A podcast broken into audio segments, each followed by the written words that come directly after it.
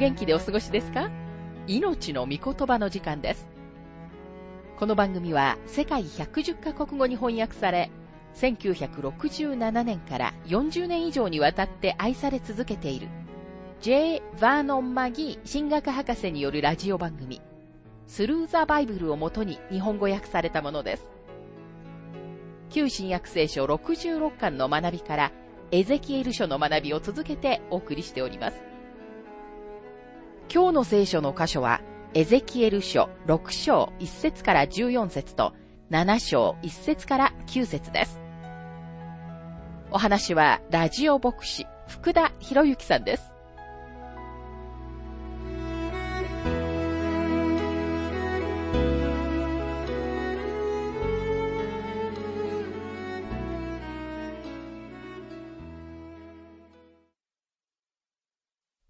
エゼキエル書6章の学びをしていますが、6章の一節。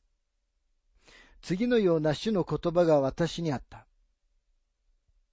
ご自分が聖なる神様であることを確認するために、この裁きを送っておられるのは神様であるということを、エゼキエルは人々に語っています。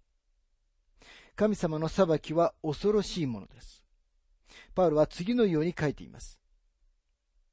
第二コリント5章の11節こういうわけで私たちは主を恐れることを知っているので、人々を説得しようとするのです。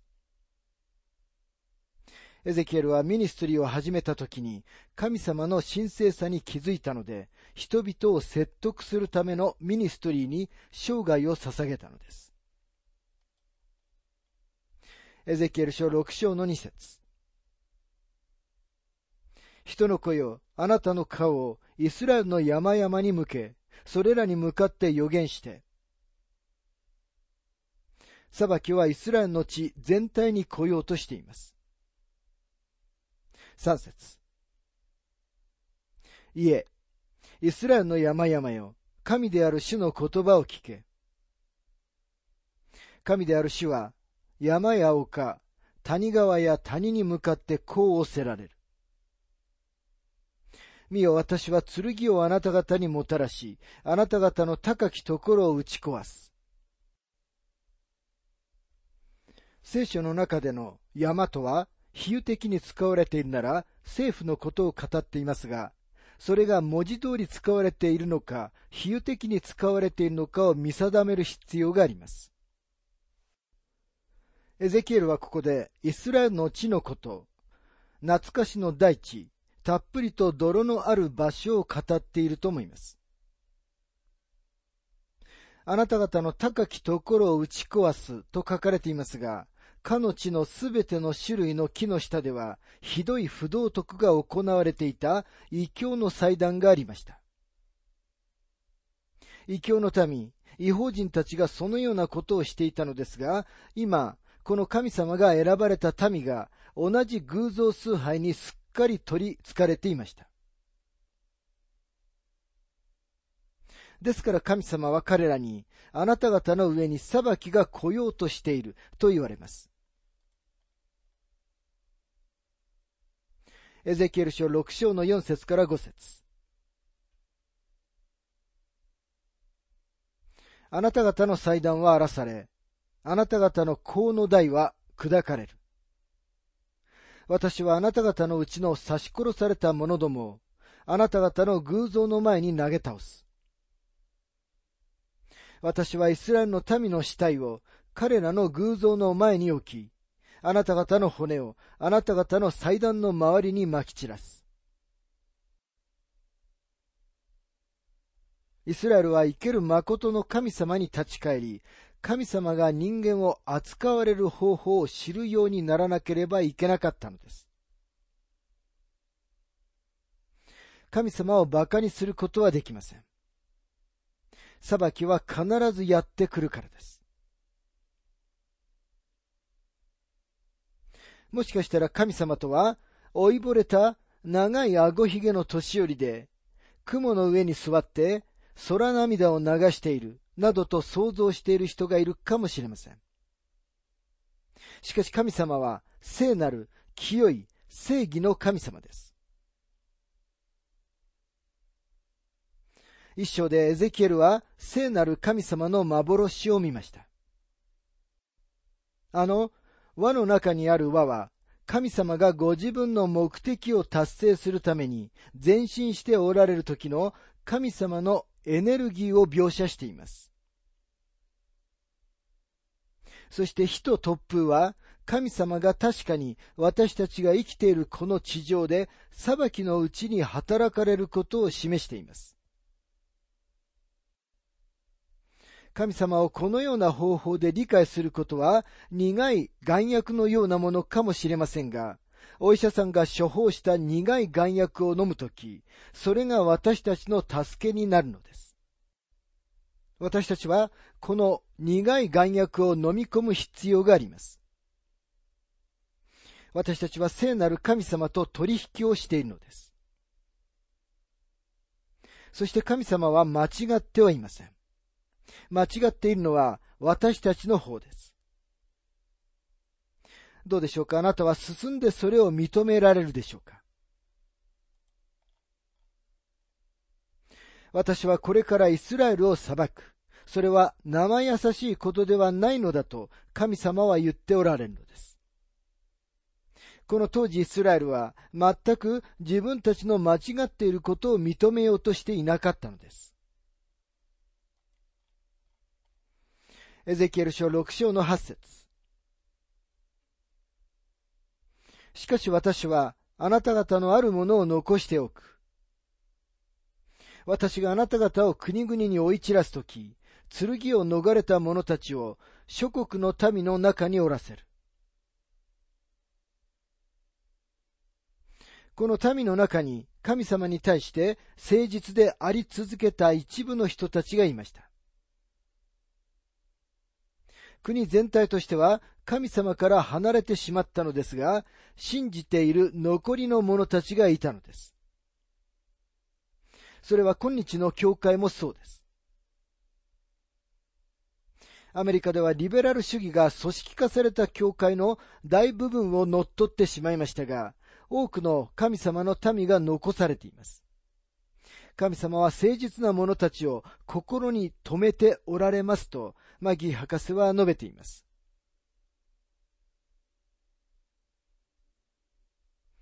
エゼキエル書6章の9節あなた方のうちの逃れた者たちは、虜になってゆく国々で私を思い出そう。それは私から離れる彼らの会員の心と偶像を慕う彼らの会員の目を私が打ち砕くからだ。彼らが自分たちのあらゆる忌み嫌うべきことをしたその悪を自ら厭うようになるとき、あなた方のうちの逃れた者たちは、虜になってゆく国々で私を思い出そうと書かれています。この残りの者たちは何をするのでしょうか彼らは神様のための証となります。それは私から離れる彼らの会員の心と偶像を慕う彼らの会員の目を私が打ち砕くからだとあります。彼らは神様に属する民なのに、陰婦、売春婦となり、霊的な会員を犯してきました。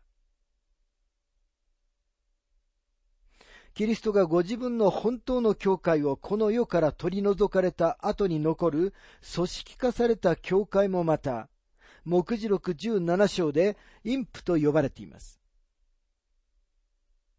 目次録17章は神様の御言葉の中で最も醜悪な章です。そこには恐ろしい描写がなされています。またここには彼らが自分たちのあらゆる忌み嫌うべきことをした、その悪を自ら厭うようになる、と書かれていますが、これは裁きの結果の一つですが、私たちはこの結果を今日の私たちの世の中に見てはいません。これはさらなる裁きがあることを意味しています。そしてその裁きは大観難時代にやってきます。その時人々は神様の裁きのゆえに自分たちの舌を噛みます。大きな悔い改めの波が訪れると思われるかもしれませんが、この群衆の中には悔い改めはありません。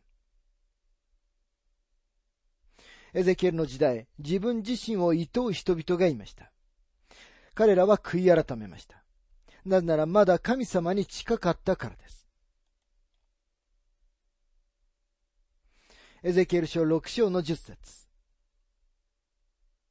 彼らは私が主であること、また私がゆえもなく、この災いを彼らに下すと言ったのではないことを知ろう。彼らは私が主であることを知ろうと、この章では3回言われています。これも裁きの結果の一つです。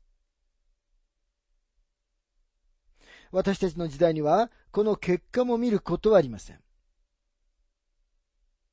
神様の見てを認める代わりに、人々は神様は存在もしていないと言っています。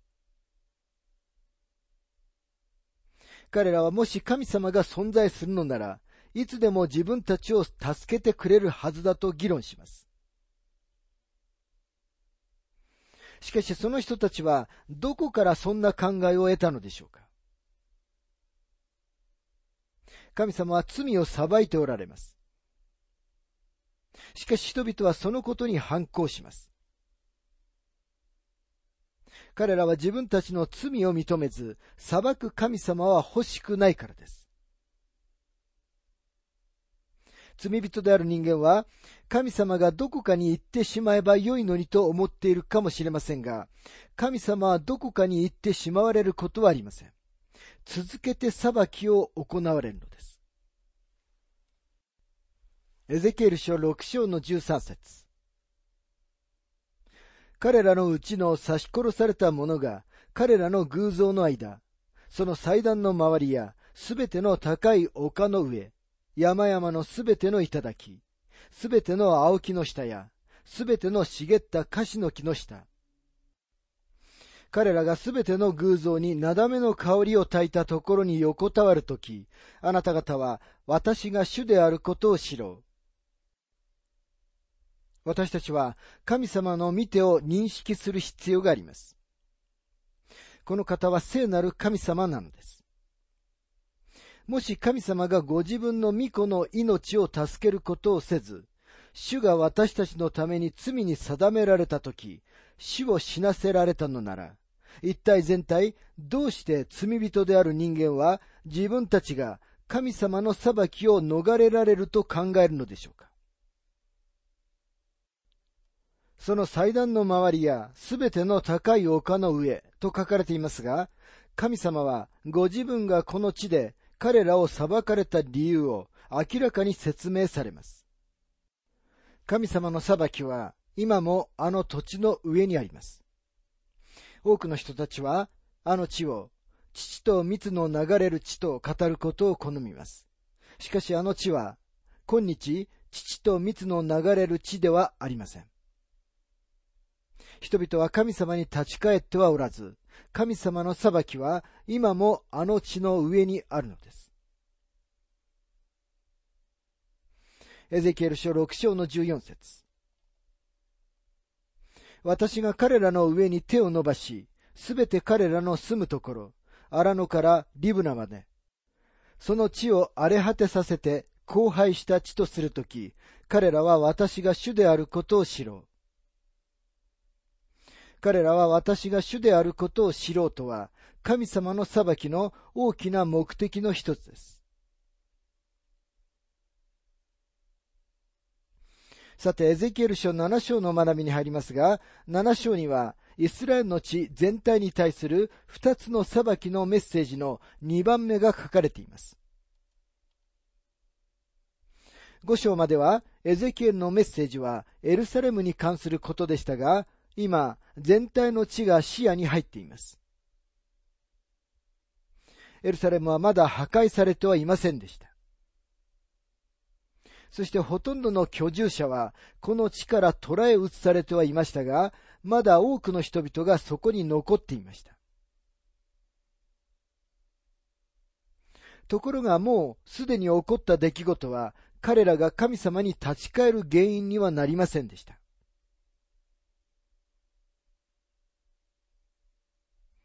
エゼキエル書7章の一節。ついで私に次のような主の言葉があった。エゼキエルは神様が言われたことをイスラエルの人々に伝えています。六章で与えられている最初のメッセージも同じ言葉で始まっていました。エゼキエル書7章の2節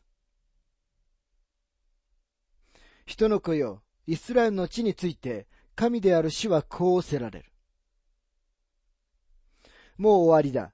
この国の四隅にまで終わりが来た。裁きはあの地に来なければなりませんでした。そしてもちろんそこにはその地の人々も含まれるのです。神様の御言葉の中では、イスラエルの地とイスラエルの民はいつでも一緒のものとみなされています。このメッセージの中で、エゼキエルの予言に新しい要素が加えられています。この予言は今、最終的なイスラエルの地とエルサレムの崩壊の予言です。最後の創刊が行われ、そして町は破壊されるのです。エゼキエル書7章の3節今あなたに終わりが来た。私の怒りをあなたのうちに送り、あなたの行いに従ってあなたを裁き、あなたのすべての意味嫌うべき技に報いをする。このメッセージは素晴らしいヘブル語の詩の形式になっています。A.C. ゲイベラン博士は一節から三節を次のように翻訳しています。そしてエホバの御言葉が私にあった。人の子よ、エホバはイスラエルの地についてこう言われると言え。終わりがやってきた。この地の四隅に終わりがやってきたのだ。今あなたに終わりが来た。そして私はあなたに私の怒りを送る。そして私はあなたの行いに従ってあなたを裁く。そして私はすべてのあなたの冒涜をあなたの上にもたらす。神様はイスラエルに、私はあなたの行いに従ってあなたを裁くと言われます。悪事には裁き、あるいは罰がふさわしいのです。私たちは次のように自問する必要があります。口では神様の証人であると告白しながら、本当は偽物であるというのは、どれほど重大なことでしょうか。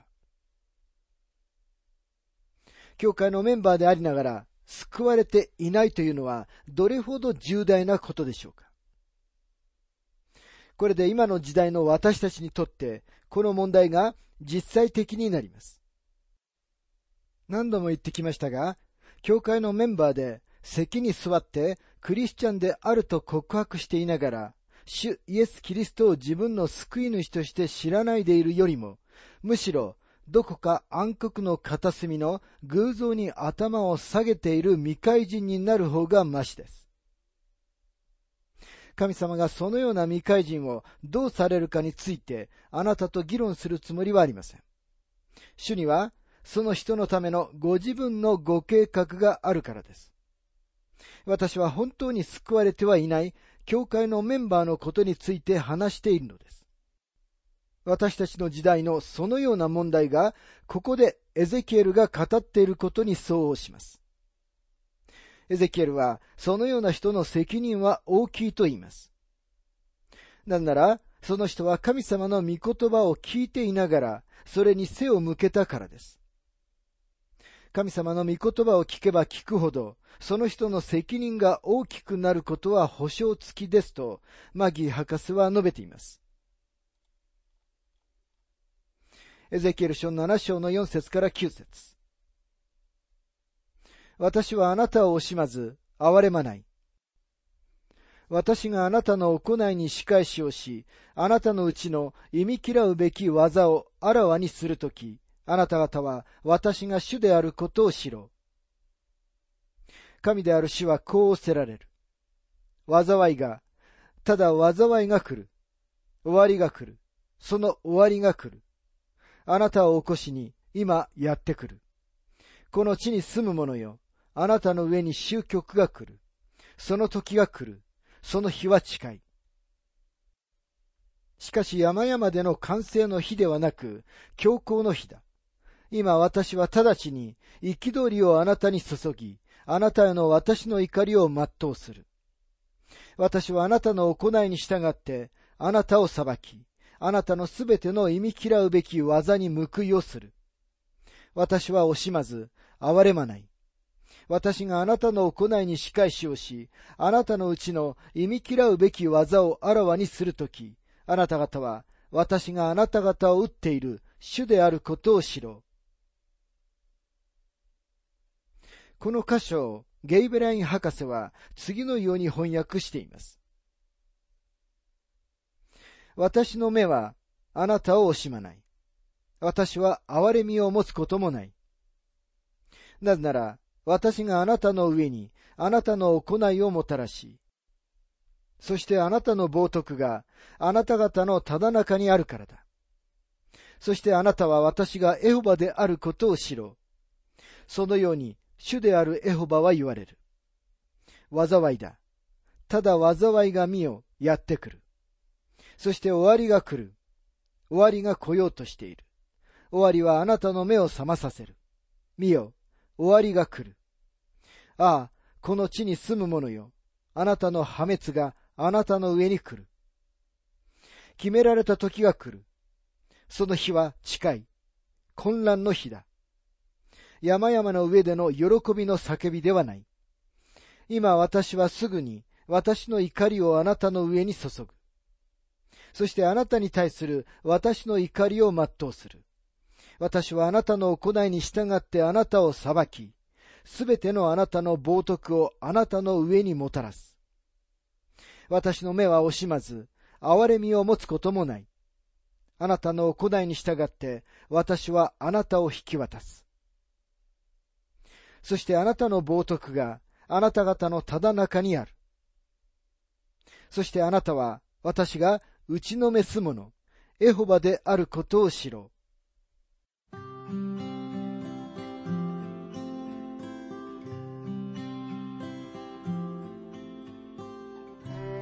命の御言葉お楽しみいただけましたでしょうか？